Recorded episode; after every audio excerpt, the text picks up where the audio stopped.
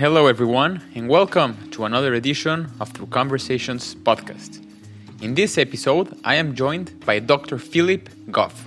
Philip Goff is an associate professor of philosophy at Durham University. His research focuses on how to integrate consciousness into our scientific worldview. He has authored an academic book with Oxford University Press, Consciousness and Fundamental Reality, and a book aimed at a general audience, Galileo's Error Foundations for a New Science of Consciousness. In this conversation, we dive deep into his book, Galileo's Error, and we discuss the challenges that arise trying to solve the problem of consciousness.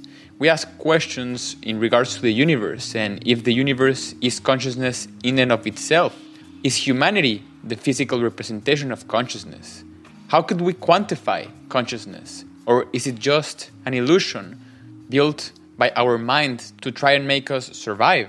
How about multiple personalities? Does consciousness vary with people who have split brains? Do they have two different consciousness? We also dive deep into panpsychism and how could it help us solve humanity's biggest challenges, such as climate change. I'm very thankful with Dr. Philip Goff for joining me. I hope you enjoyed this episode and be encouraged to read his book, Galileo's Error Foundations for a New Science of Consciousness. Enjoy! Hello, everyone, and welcome to this amazing edition of Through Conversations podcast. I am here with Professor Philip Goff, the author of Galileo's Error, an amazing book regarding the foundations for a new science of consciousness, the book that tackles this crazy idea that we are. Uh, monkeys aware of ourselves and aware that there's a possibility that other things are aware of themselves but maybe i'm getting into into that very very quickly. So thank you for joining me professor. Brilliant. Thanks so much for inviting me alex. Good to good to chat. Yeah amazing. I'm very excited to have this conversation. But first of all i'd like to ask you how did you become immersed into knowing or trying to solve the the idea the consciousness problem. How did you become immersed in it? I think i remember just being obsessed with the problem of consciousness as far back as i can remember actually. Yeah one one one memory that sticks out for so i don't have a very good memory actually. I always but one memory that sticks out i just in a in a secondhand bookshop was for some reason reading a book by lenin and um, he was just talking about where in entirely made of matter, the sort of materialist philosophy. And I just thought, well, what you know, what about feelings and ideas? Are they so having this idea that we're just mechanisms, very, very complicated mechanisms, albeit sort of wet biological mechanisms. Right. But where do feelings and experiences fit into that mechanical story? So that just struck me as a I didn't know what to do with it at first, but just a really deep problem. And then, you know, I studied philosophy at university and um, tried to wrestle with the problem. We were taught that there were only two options. On the one hand, the dualist position that consciousness is non physical, kind of outside of the body and the brain, maybe in the soul or something, or the materialist position at the other extreme, where conscious feelings and experiences just are sort of mechanical processes. And uh, neither of those struck me as you know i mean i, I kind of wanted to believe the materialist option for a while. I thought that was the scientific option and i'm a big fan of science but i just mm-hmm. came to see that just it just ends up being not incoherent i think. And then i kind of i think i was a closet dualist then. I sort of had the dualist position but i was a bit embarrassed about it and I actually, you know, left academia altogether because I just I actually wrote my end of year dissertation, my end of degree dissertation, arguing the problem was irresolvable. There's no solution. And I just went and tried to forget about it and tried to do something else and distract yeah. myself. Uh, but then I came across this middle way, which we might get on to discussing panpsychism, which you know sounds kind of ridiculous at first, but seemed to me to avoid the deep difficulties with both of those options. So that's what dragged me back in, and I managed to find one of the few universities in the country in the country who had a professor who defended this crazy view. And so, yeah, that was about 20 years ago, and that's what I've been doing ever since, really. uh, yeah. Wow. Yeah, it's it's amazing that you mentioned how consciousness for you it's not just about well we've been trying to solve it from this materialist perspective right? That consciousness just arises from electrochemical signals from our brain but then as you point out in galileo's error I, I laughed when you mentioned where's susan? Like if you take out the skull and you see the brain of susan this this girl who is a, a, a character on the book it's like where where's alex? Where's where's philip? And we mm. can't point into consciousness being just this electrochemical signal I, I i've been thinking on the idea that perhaps this is related into into panpsychism but reading your book taking a walk i i reflected on on perhaps consciousness becoming like it had to represent in some physical form, right? And for me, it would be like trying to see the universe created humanity for it to be for consciousness to be physically represented, right? So just observing what humanity is, mm. we could see what consciousness is, how consciousness would act if it had a material form. So I have this this proverb, I don't remember where did I read it, but I would like to to discuss it with you. Like, if God, it, it's from the if it's from the Bible. I don't know who who gave it to me, but it said if God is omnipresent, omniscient, and omnipotent, what does He lack? If He has everything, let's let's let we could exchange God and universe. If mm-hmm. the universe has everything, what does it lack? And it lacks limits. It lacks constraint so the idea that it created humanity to act on the potential of what it could do with constraints and how consciousness would act in and of itself physically it's really interesting and i would love to, love to see what what are your thoughts on that yeah wow that's a that's a really interesting uh puzzle so yeah i mean i suppose it depends um how literally you're thinking about the idea of God here. I suppose if if, if we do begin with the very traditional notion of God as all, all knowing, all powerful, perfectly good, you do have this this problem. Why would why would an all powerful and loving God create a world that seems so imperfect in so many ways? And why, as you say, why would God create at all if she has, you know, if she's already perfect? Why create anything beyond herself? Um, yeah, I mean, I guess I, I mean, just in that very traditional conception, I, I, I'm inclined to think the problem is irresolvable. I don't think an all-powerful God would create um, intelligent life through the long, torturous process of natural selection. If you could do it a bit quicker, um, so so I guess for that reason, I, I, I don't believe in in that very traditional notion of God, at least.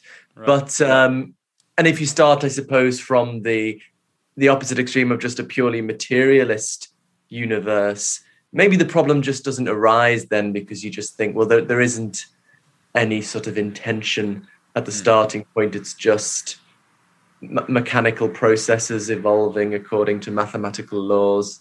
Um, I mean, so you know, I've defended various forms of panpsychism where um, consciousness is there from the start uh, in a very rudimentary form. Even v- versions in my academic book, I explore the idea actually that the, the universe itself is conscious, is has right. some kind of experience. This view is sometimes called cosmopsychism. Hmm. Uh, but even when I explore, well, it depends what you're trying to do, but when I explored that view in the in in the context of trying to account for consciousness. I wasn't thinking of the universe as God, as something with intelligence or agency. Mm. You know, you might think you need millions of years of evolution by natural selection to get that. I was just thinking of it as something that has experience. I mean, I think we, we need to, in the case, we need to be careful about modeling consciousness from the human case. Right. You know, human consciousness involves intelligence and agency. It's incredibly sophisticated, but horse consciousness is much simpler. Consciousness of a mouse simpler again. Going to simpler and simpler forms of life. Do do do do, do bed bugs have consciousness? maybe if they do, it's in an incredible, a much more simple form. And for panpsychists, that process of consciousness getting simpler and simpler continues right down into organic matter. So there is a kind of consciousness that pervades the universe, but it's nothing like human consciousness. It's just consciousness in a very rudimentary form. And then over millions of years of evolution, that is molded into something more sophisticated. So then again, you know, the problem might not arise if you're not think if you're thinking of the universe as conscious but not intelligent or an agent, then why did it create the world it did? Well, it just it, it, it, that question doesn't arise because it's not an intelligent agent. It's just doing uh, what it does through kind of blind the blind forces that compel it. However, finally, uh, I you know I have explored in other places whether that cosmopsychist picture can be used to address what's called the cosmological fine tuning. This very surprising discovery of recent times that um, many of the numbers in basic physics, such as the strength of gravity or the, the mass of electrons, mm-hmm. are exactly as they need to be for life to be possible. And if yeah. they'd been very, very slightly different, uh, we, any kind of structural complexity and, and hence any kind of intelligent life would be impossible. And that's, I mean, a remarkable striking fact that many philosophers and scientists think need explaining. Um, doesn't seem that it could just be an incredible fluke that exactly those numbers came up. So some many scientists try to explain it with the multiverse hypothesis. Maybe there are huge number of universes, perhaps infinite, all of which have very slightly different numbers in their physics. So if there's enough variety, maybe you know it's not so surprising that by fluke one of the universes would have the right numbers for intelligent life. Um, I've actually recently had an article in Scientific American arguing that I, I think there's a logical fallacy in, that inference from fine tuning to the multiverse, um, which I'm actually uh, debating on a podcast later today, actually. But um, but that's a big issue. But but what I try to explain it, try to okay, maybe if the universe is not merely conscious, but is in some way um, responsive to considerations of value, mm-hmm. maybe we can somehow make sense of of the universe itself, um, fixing those numbers in order to um, allow a universe consistent with the possibility of intelligent life. And um, you know, I mean, I don't know whether that's true. I, you know, I tried to work out that detail in, in some detail, but um, um, you know, I think the fine tuning needs explaining, and you know, we should keep all options on the table. But then, in that context, coming back to your question, okay, so why does why does um, why would a, a, a universe that is in some sense responding to value, trying to make a world that is of value, why does it create a world with so much mm-hmm. suffering and imperfection in it? Um, I, so I, I guess I, what I'm inclined to think the best answer to that is is just to say, well, may, maybe that this is just a reflection of the limitations mm. of this cosmic agent. Maybe so we, we don't necessarily why think even if you believe in God, why think that God is all powerful? Maybe God or, or the universe or whatever just has certain inherent limitations that to what they're able to do and they're doing the best they can hmm. the only way they could create intelligent life is by creating is by ensuring there's a universe with the right kind of laws that will eventually, through this torturous process, evolve intelligent life. Um, maybe that's just the best they could do. And they thought, you know, it's that or nothing. So I'm, I'm more open to that kind of, I mean, this is something John Stuart Mill entertained, actually, the idea of a, a God of limited powers. And um, wow. The, the, the, the, actually, uh, the, uh, the, the, Christian philosopher uh, Thomas Oord has tried to develop this in, in the in the in the context of, of, of Christian belief as a uh, you've got a book called God Can't. Um, mm-hmm. Or process theists, actually, a big tradition of process theists, Alfred North Whitehead. So these the, the, these ideas of, of, of the non departing from the traditional God, and that there is a, a loving God, but of of limited power. So I mean, I'm not sure I believe that, but I'm I'm more open to that than I am to the the traditional all powerful God because I think an all powerful, loving God, I, I can't see would create a universe like this. Hmm. But anyway, sorry, there's a lot, a lot, talked a bit too much then. Well, yeah. If if if I mention God and consciousness, I'm gonna get a huge answer from you. but as you see, this is what what burns, what melts my heart. Right? It's the idea that we're trying to you an expert. You're trying to to solve the problem of consciousness and trying to put into trying to remove the the the human equation of consciousness right trying to remove it like not not being anthropocentrist in a way mm-hmm. but it's it's interesting right because the only way we could describe consciousness is through language is through words and one of my questions was if there were enough words to describe what consciousness is if we could do do it justice to to that notion and it gets into the idea of how science has become this all or nothing quantitative equation. Yeah, everything is quantitative in, in today's world, and we've seen to it seems to have been successful, right? We've been making progress, so it's hard to argue why should we change it.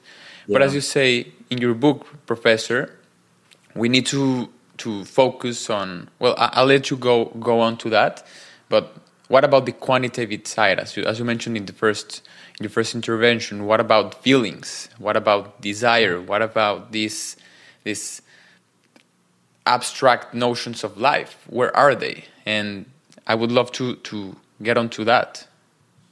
Yeah. So, I mean, I think what motivates a lot of people to the the materialist position that that, that I reject, the position that um, we can we can explain consciousness in terms of the electrochemical signaling of the brain. I think a lot a lot of the reason people are motivated to that is think look at the success of science, you know, physical science. You know, it's done in incredibly well in in explaining you know more and more of the university live in. Of course, it's it's one day you know there's a problem here, but it will one day crack it. Mm. And I mean, very often when there's articles on consciousness, actually less and less so as time goes on, but I mean, I always remember reading in, in New Scientific American or or the British equivalent New Scientist, you get an article on consciousness and they'd say, "Oh, there's a problem here, but you know, just need to keep doing neuroscience and we'll crack it." But what I try to argue in my book Galileo's Error is, I think that's a wrong way of thinking about the history of science.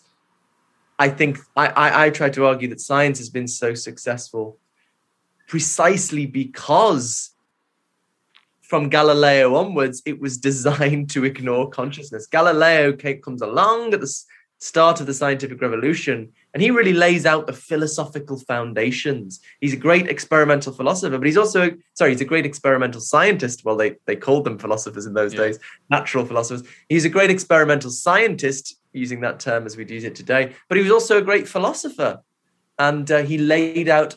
You know, we, we forget there's a there's a philosophical framework behind science, and that was designed by Galileo. And Galileo wanted science to be purely mathematical, you know, purely quantitative. For the first time in in the history of thought, you know, he thought, you know, we just want a purely mathematical science. But he understood that you can't capture consciousness in these terms because consciousness involves these funny qualities, which, uh, as you said, kind of can't be captured in language. You know, the what it's like to see red or what it's like to taste coffee you can't you famously you can't communicate this to someone who's never had the experience you couldn't communicate to someone who's been blind since birth what it's like to see color um, and so you can't capture these qualities in the purely quantitative dry austere language of mathematics and Galileo understood that. So he said, well, what we're going to have to do, we'll have to take consciousness and its qualities outside of science. And, you know, they're in the, the soul, or rather, he had this idea of the animated body, that it was, there's a sort of special animation in the body. And the, the, the qualities of consciousness reside there.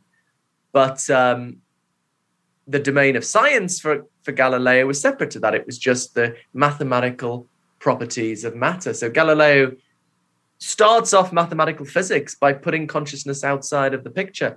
And that's gone incredibly well. And now we're in this period of history. I think people think, oh, it's gone so well. Yes, we found the truth. This is it. But I think it's it's gone so well precisely because it was designed to exclude consciousness. Effectively, Galileo gave it a very a narrow task and said, you know, don't don't worry about the other tricky stuff. Just focus on. So I think consciousness is one thing. It, it's not designed to capture, but I mean, there are other things like there are other things we know to be real that don't fit into that picture either. Like the entities that mathematicians study, you know, the numbers and sets. Mathematicians tell us all sorts of incredible things, and and they most mathematicians take themselves to be discovering facts about the the eternal realm of numbers and functions and so on. But where are these things? Where are, where are these eternal objects of mathematics? They don't seem to be the right kind of thing to be in the spatio-temporal world. How do we know about them? Right. Um, so I think that's a, there are at least two things that science can't answer, not because it's limited, but but just it's just not designed to deal with them. Science is designed to deal with publicly observable data and to describe it mathematically. It's not designed to deal with um, num- the eternal objects of mathematics that we know through in- mathematical intuition rather than through public observation. Or consciousness itself, I don't think, is known about through public observation. It's known about through your immediate awareness of your feelings and experiences. You can't look inside someone's head and see their feelings and experiences. Uh, I mean, other slightly more controversial things on facts about value, facts about human freedom. So, so I think the role of the philosopher is to take the facts of natural science, but also other things we know to be real consciousness, mathematical entities, value, free will. Perhaps you know we can debate which which which are in the grouping here, and and then form a kind of systematic theory of reality which can accommodate all of these things. So I think we've forgotten, we've been understandably carried away in our enthusiasm for natural science that we've forgotten this role of the philosopher mm. in bringing together the facts of natural science with other things we know about. I think we will one day return to that, probably because of consciousness. Consciousness is the one thing that's hard. Maybe you can say there aren't really facts about value. Maybe you can say we're not really free in the way we think we are. Maybe some philosophers, great philosopher Mary Leng, even argues that numbers are actually a useful fiction. They don't really exist. And there's some interesting discussions there. But with consciousness, the idea that, you know, nobody's ever felt pain or seen red is very hard to defend. And it's pretty straightforward, I think, how how that doesn't fit with a standard materialist theory reality. So I think we will get back to that stage, and I think it's you know it's really going to revolutionize how we think about everything really. So so that's why I mean the subtitle of my book is Foundations for a New Science of Consciousness. It's right. We need to move to a more expansive conception of what science is all about.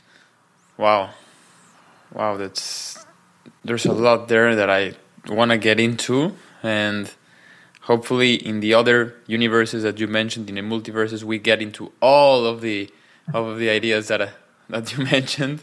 But now i have to choose one road.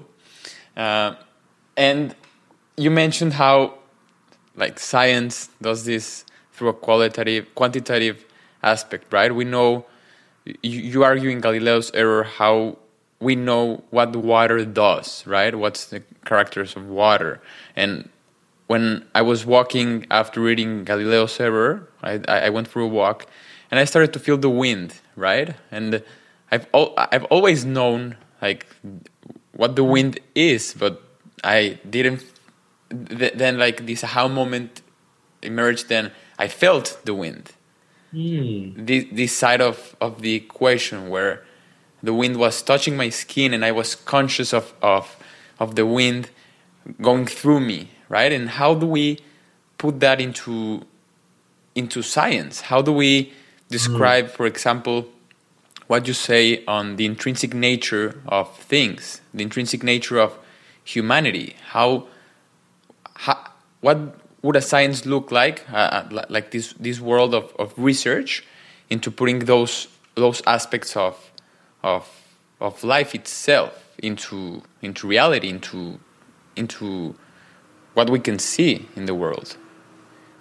Mm, yeah, that's a really interesting example. So, I mean, coming back to Galileo for a second, I mean, those qualities I talked about talked about before Galileo, following Aristotle, people thought those qualities were out there in the world. You know, you have colors on the surfaces of objects and smells floating through the air and maybe the, you know the, the coldness of the wind you know is was a feature of the wind. You know there's heat and cold were as we experience them were out there in, in, in reality.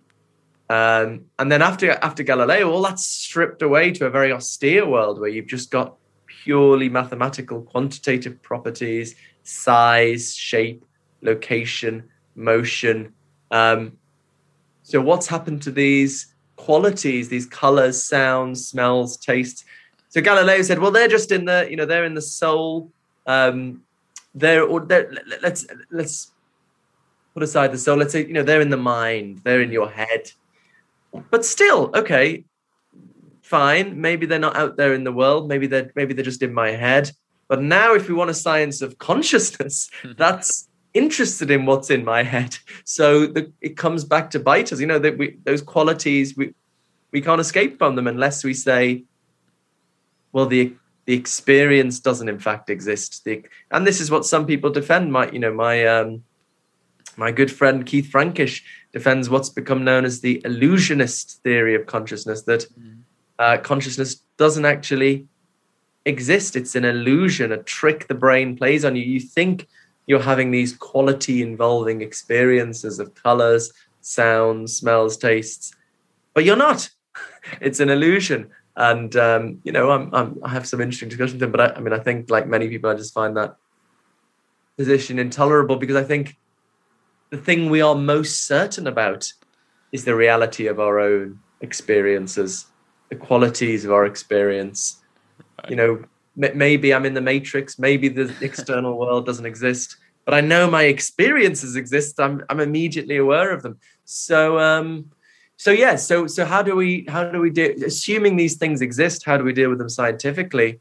So I mean I I think we need to get to a stage where well, I mean let, let me be more specific rather than more abstract in, in, in how I think a science of consciousness needs to work.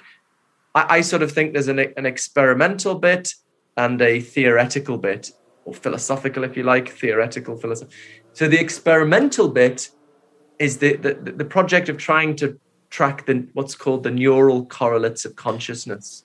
So, what kinds of brain activity go along with what kinds of experience? Mm. And we've made, I mean, it's a difficult project, but we've made progress on that. So, so that's an important scientific task. But that's not the end that's not itself a theory of consciousness. Because what we ultimately want to explain is is why certain kinds of brain activity are accompanied by certain kinds of experience. You know what, why should that be? Why should a certain kind of neural firing neural pattern of firings involve a feeling of pain? Why should that be? And then i don't think that's a question you can answer with an experiment because I mean, because consciousness is not publicly observable. Mm-hmm. Um, I mean, just to be clear on that, uh, you know, a lot of people say, well, science deals with unobservable things. The difference with consciousness is the thing we are trying to explain is unobservable. In all other cases with fundamental particles, we postulate them to explain what we can observe. So they're the postulations, not the data with consciousness it's the it's the it's the data it's the starting point that's unobservable. So i don't think we can answer that question with a with an experiment. Then we have to turn to the more theoretical side and we just have to look at the various proposals philosophers have come up with for explaining why brain activity and consciousness go together. So one is the materialist one that they're, that they're kind of the same thing that we don't have the neural pattern on one side and the, the feeling on the other. They're just they're just one and the same thing, like water and H2O. You know, this is I don't you wouldn't say I have water in this glass and H2O. The water is H2O. So that's kind of the materialist position. Then there's the dualist position defended by David Chalmers, who, who tries to have a, a, scientific form of dualism where he, he thinks that consciousness and brain activity are separate, but they're tied together by natural law. There's just basic fundamental laws of nature that govern their interaction. So he he kind of believes in in non-physical consciousness, but he wants to bring it into science and think of it as just a natural phenomenon. And then there's the um, the, the panpsychist option, which is to say, in a in a way, it's a kind of identity. The panpsychist says physics tells us what stuff does, but it doesn't tell us, as you said, how it behaves. But it doesn't tell us what it is. Mm-hmm what we sometimes call its intrinsic nature, what, the, what, what an electron is considered independently of what it does.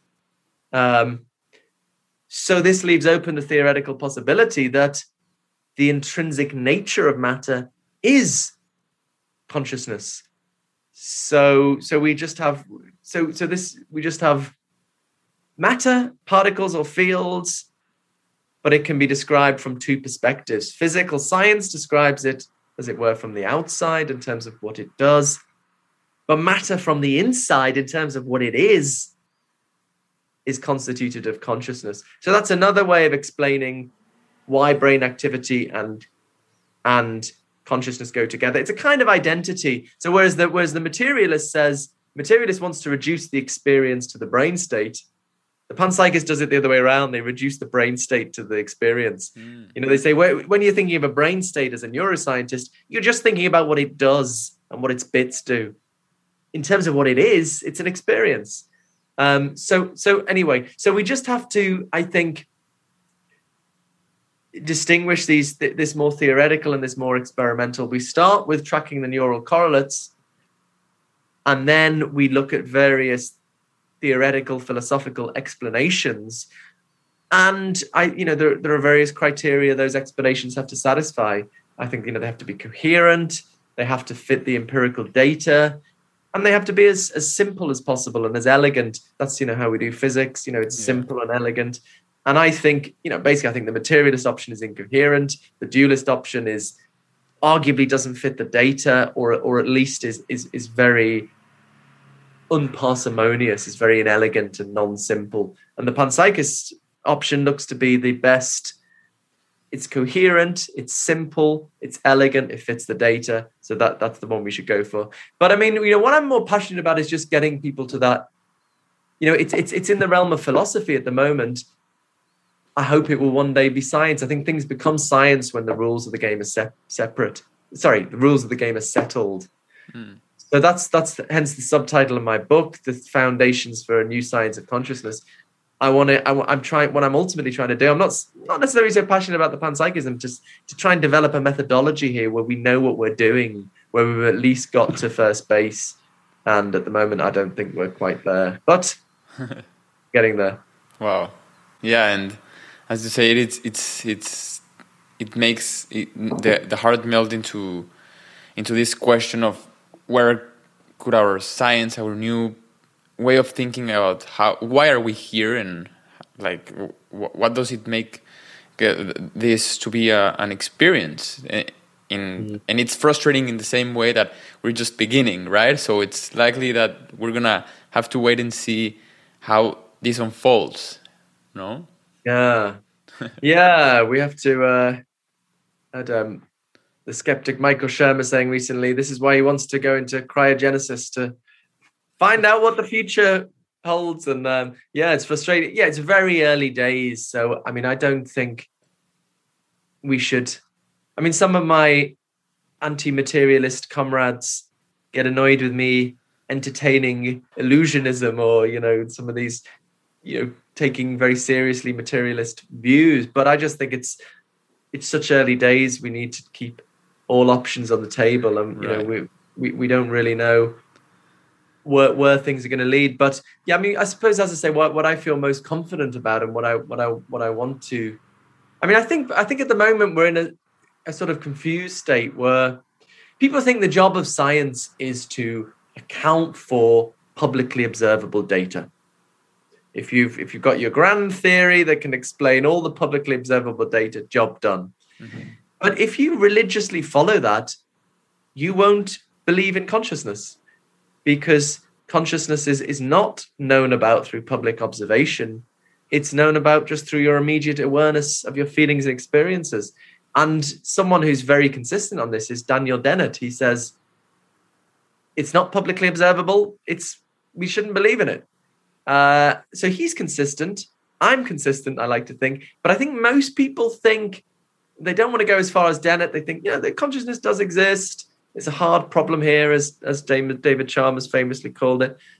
But still, the job of science is just concerned with publicly observable data. I think that's incoherent. So we have to get to a stage where we realize that the job of science is to account for the data of, of public observation, but also the data of consciousness. And that's a fundamental datum in its own right. And we just need to find the simplest theory that can accommodate both those data. Um, so yeah, so that's that, that's where we need to get to. We're, we're yeah. not really at the starting point.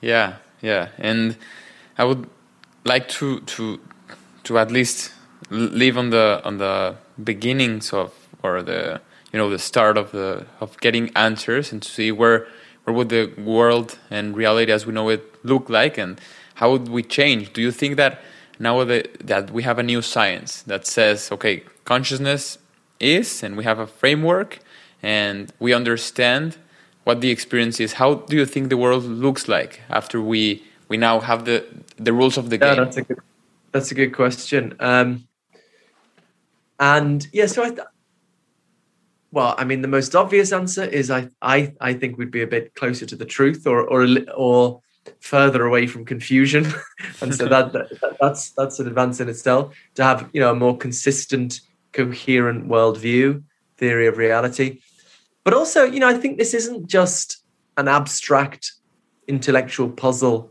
because consciousness is what gives human life value. You know, there's pleasure, subtle pleasure, conscious thoughts, abstract reasoning. You know, these are the the things that human life is all about. And yet, I would argue that our official scientific worldview doesn't have a place for consciousness. It's it's in fact incompatible with the reality of consciousness. You know, and the way to see that is, you know, just attend now to your experience, your, the colors, the sounds, the smells, the tastes, our official scientific worldview tells us that all that's really going on in your head is purely a purely quantitative story of electrochemical signaling and i think that's just tantamount to saying that those qualities don't really exist mm. I, I, think illusionist keith frankish and daniel dennett are right that just, just to say that the that all there is is the purely quantitative story is just to deny the reality of those qualities we uh, immediately apprehend, or at least appear to in the, in their view, don't really apprehend them. Um, so, so I, I, think we're at a stage where our official scientific worldview is incon- incompatible with the thing that is most certain and the thing that gives human life value. Uh, and you know, I think this is can be quite alienating. I think you know we we know we have feelings and experiences, but our our official scientific worldview tells us we don't, and so there's a lot of crazy things happening in the world at the moment that I think, you know, I mean, have all sorts of straightforward um, economic explanations. Like, you know, I mean, the, the, the 30 years after the war, we had highly constrained capitalism. Everyone got, I mean, in, in, in, in, in the US and, and Western Europe, everyone got richer, society got more equal from the 80s onwards, we thought, screw it, let's have Wild West capitalism and, you know, inequality shut up. I mean, I think that's a lot to do with mm. the predicament we're in now. But I think part of it is also this sense that the scientific story, we don't fit into it. There's a sort of a jarring effect there. It's almost denying what, what gives us, us, uh, us value and meaning. And I mean, right. especially if you think there are facts about value or facts about human freedom that are, that are also looked to be looked to be incompatible with that story, although that's more controversial. But the very reality of consciousness. Um, so I do think this, you know, I mean, ultimately, as I say very often, we should be interested in um, not what we, uh, you know, not what we'd like to be true, but what is most likely to be true. But I think, you know, and I think there's a good case for the probable truth of panpsychism, or at least some kind of anti-materialism. But also, I think this would be a worldview which is slight, not only more true, but is slightly more consonant with with human happiness and our mental and spiritual well-being you know it's it's a universe in which we understand how we fit into it and we we can fit in the the that which gives human life value.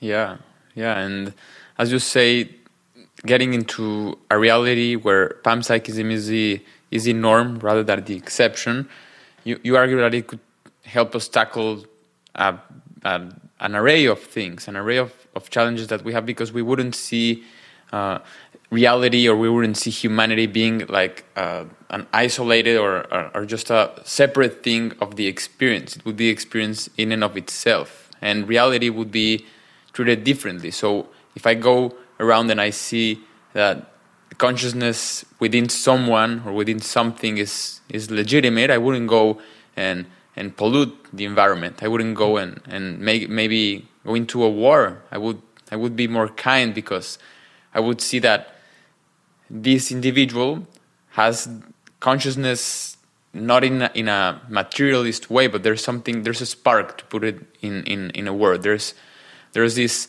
this possibility that wow, there's a soul or the, the, the ethical the ethical implications of, of panpsychism are are huge because we now live in a world that I guess it's been overly stimulated, right? It's it's in a capitalist society where we've separated the the aha moment of being alive into the actual reality of being alive. And I'm hopeful that panpsychism gets adopted in a way that we see we see it permeating into the way we treat the world also in terms of the the environment, I think you're completely right that it.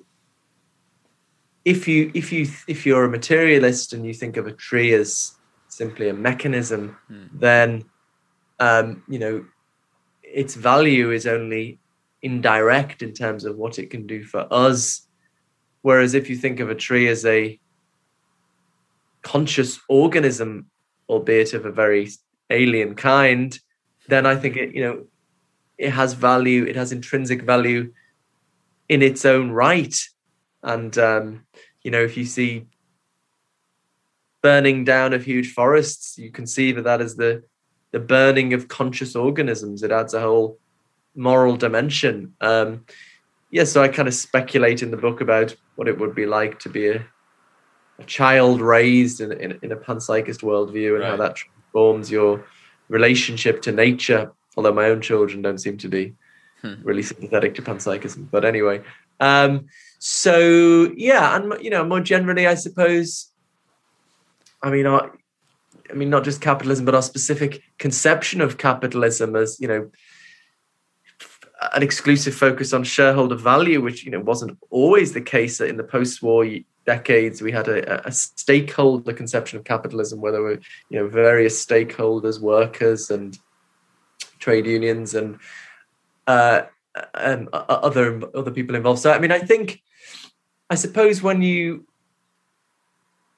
when when you don't have when you when your kind of official worldview doesn't have any locus of value when when it's just a kind of empty meaningless universe then i think one does naturally turn to something fills that vacuum maybe you know consumerism or or um, you know nationalism or um, you know I think these these things fill fill the value. Whereas if you can have a worldview um, in which things have value as as part of our official scientific worldview, maybe things even have certain purposes. Wow. Um, then you know I think that potentially helps us to move to to to you know to to a conception of of the economy that is more stakeholder based, more value based, which doesn't just think that uh, the only important thing is is the stock market in the absence of any, any other locus of value. I think. Um, yeah, so I kind of call myself a, a non-revolutionary anti-capitalist. I think. I mean, I think after after the war, we we started moving to a seriously mixed economy. Not you know, let's get rid of capitalism, but um, you know, people forget taxes in the US were ninety-one percent and it was fine. 91%, sorry, on the wealthy. Uh, you know, the, the wealthy pay, paid an effective tax rate of seventy percent, which is you know double what they pay now, and it was fine. We had great prosperity. Um, so I think you know we moved to where, where we we try you know what can we take out of the market? What can we could we have set public spaces free of adverts? You know, Keynes, the dominant economist of the post-war years, thought that by now we'd be working, you know, two or three day week, or you know, we'd be working. We move as a society to have a less labor-intensive society, and um, you know, moving towards seeing what works outside of the the narrow constraints of the market. Um, I, I don't believe, you know, that in five thousand years' time we, we, we will have a a capitalist society, but you need to, you know, see what can work. And I think part of allowing people to move towards that is having a sense of real value yeah. and purpose as part of reality and not just as a useful fiction. Yeah. Wow.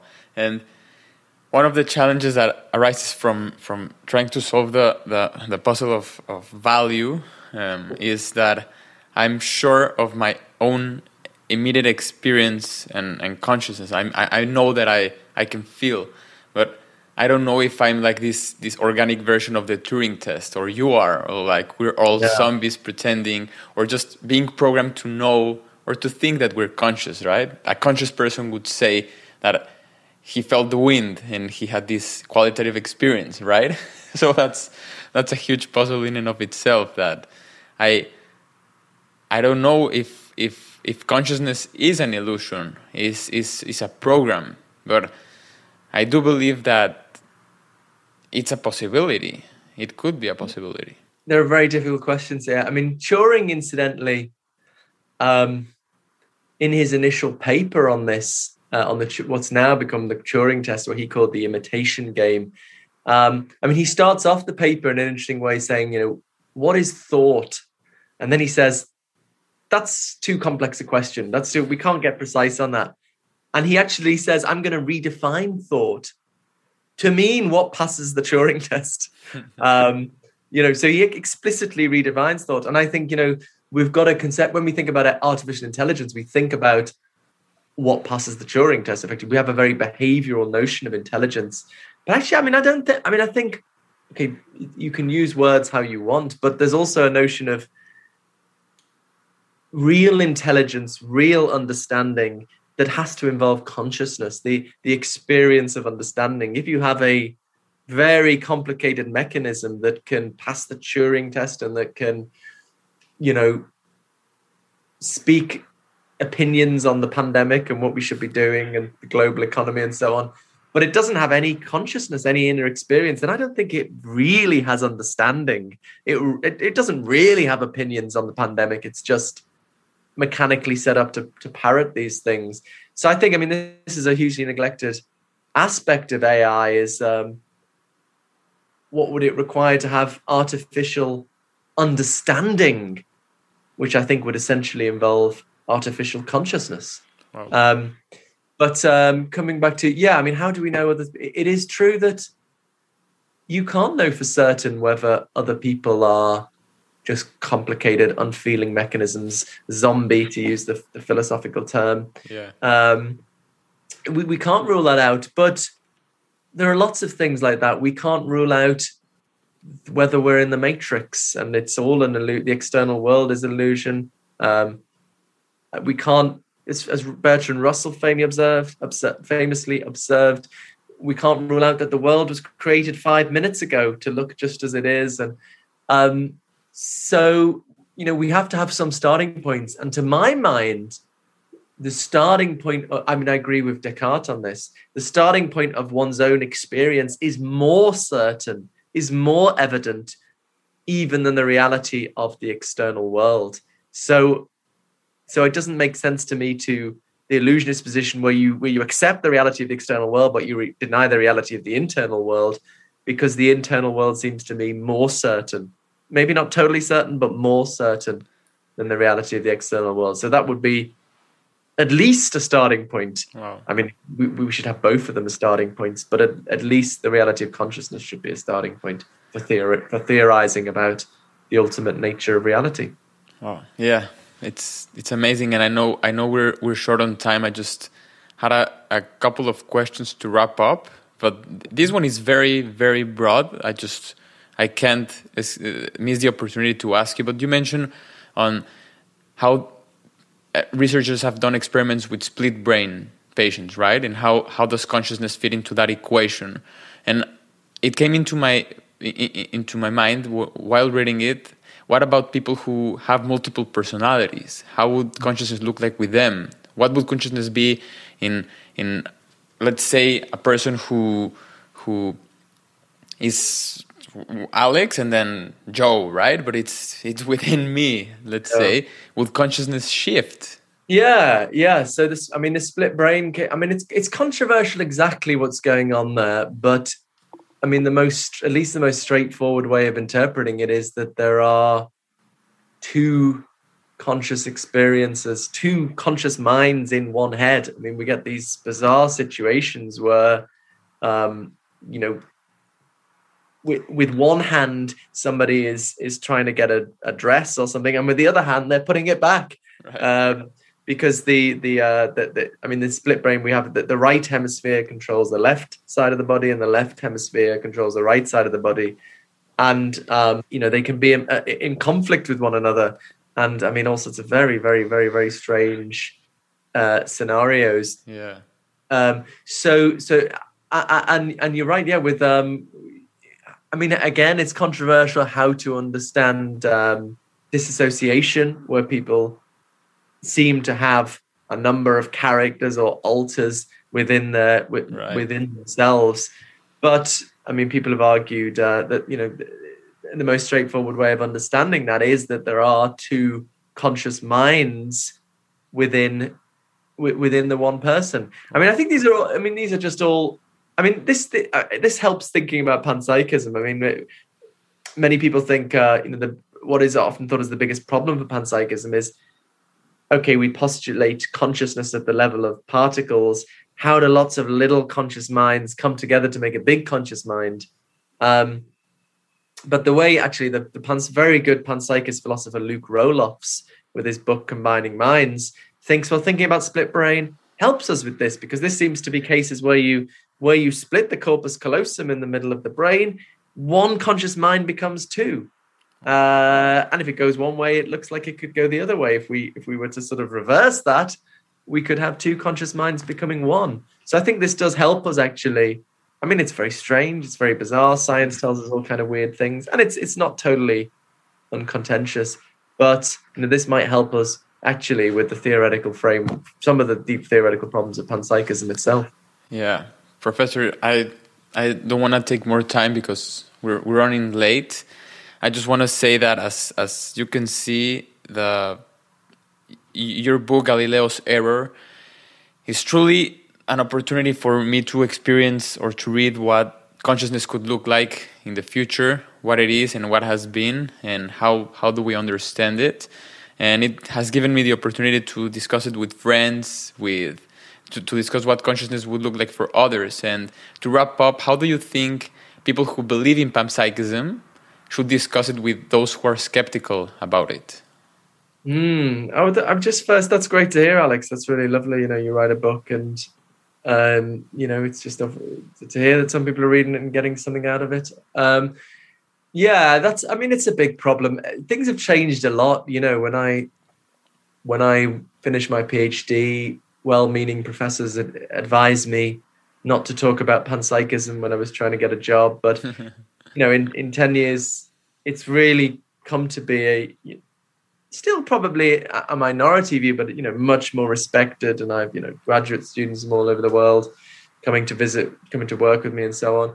Um, so it's, it has become a lot more acceptable. I find actually the laughter has turned to anger. A certain, uh, a small number of senior members of the profession are sort of really annoyed that this is mm-hmm. that this is that they've always thought they were taught was ridiculous and they've spent their whole working lives thinking this is ridiculous and now it's being taken seriously and I found that kind of really irritates some, some people and um, but um, what do we say? Yeah, I mean, I think it's first thing one can do is just correct certain, you know, misunderstandings, as you did at the beginning. Actually, that it it, it, it doesn't literally mean everything is conscious.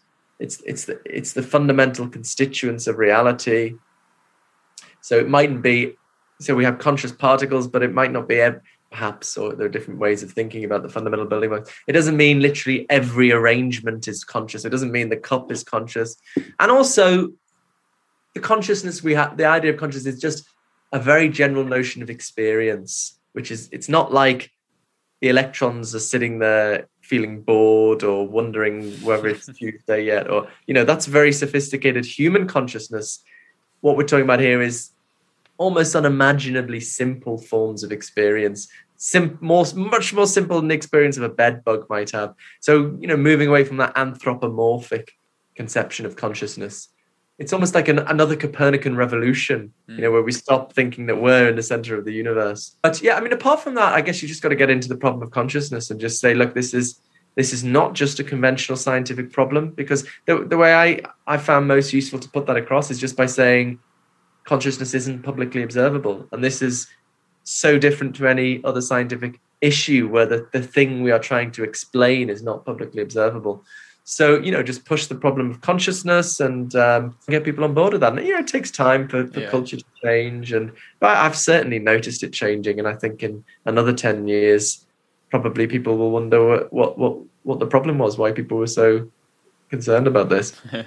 yeah, it's it's exciting to to see that at least it's opening a door to a new conversation on what consciousness is, rather than shying away from the challenge. And people like you, Professor Goff, who wrote Galileo's Error, I will put the link in the bio for everything on, on your work and how to get the book because I do believe that it gives an opportunity to take a glance on on what and if if consciousness is a gift or a curse in the universe for us or for everything, and it it makes one melt into big questions on on reality on on this version of the matrix. So thank you so much for joining me. It's been a real pleasure. Oh, thank you very much, Alex. I've really enjoyed the conversation. Take care. Take care. Thanks for tuning in for this edition of Through Conversations podcast. If you find this episode interesting, don't miss out on new conversations and subscribe to the podcast at any podcast feed you use and leave me a review. Also, consider sharing it with someone you think can enjoy this episode. Our new awesome music is by Joe Lyle. More info can be found at joelyledrums.com. Hosted and produced by Alex Levy.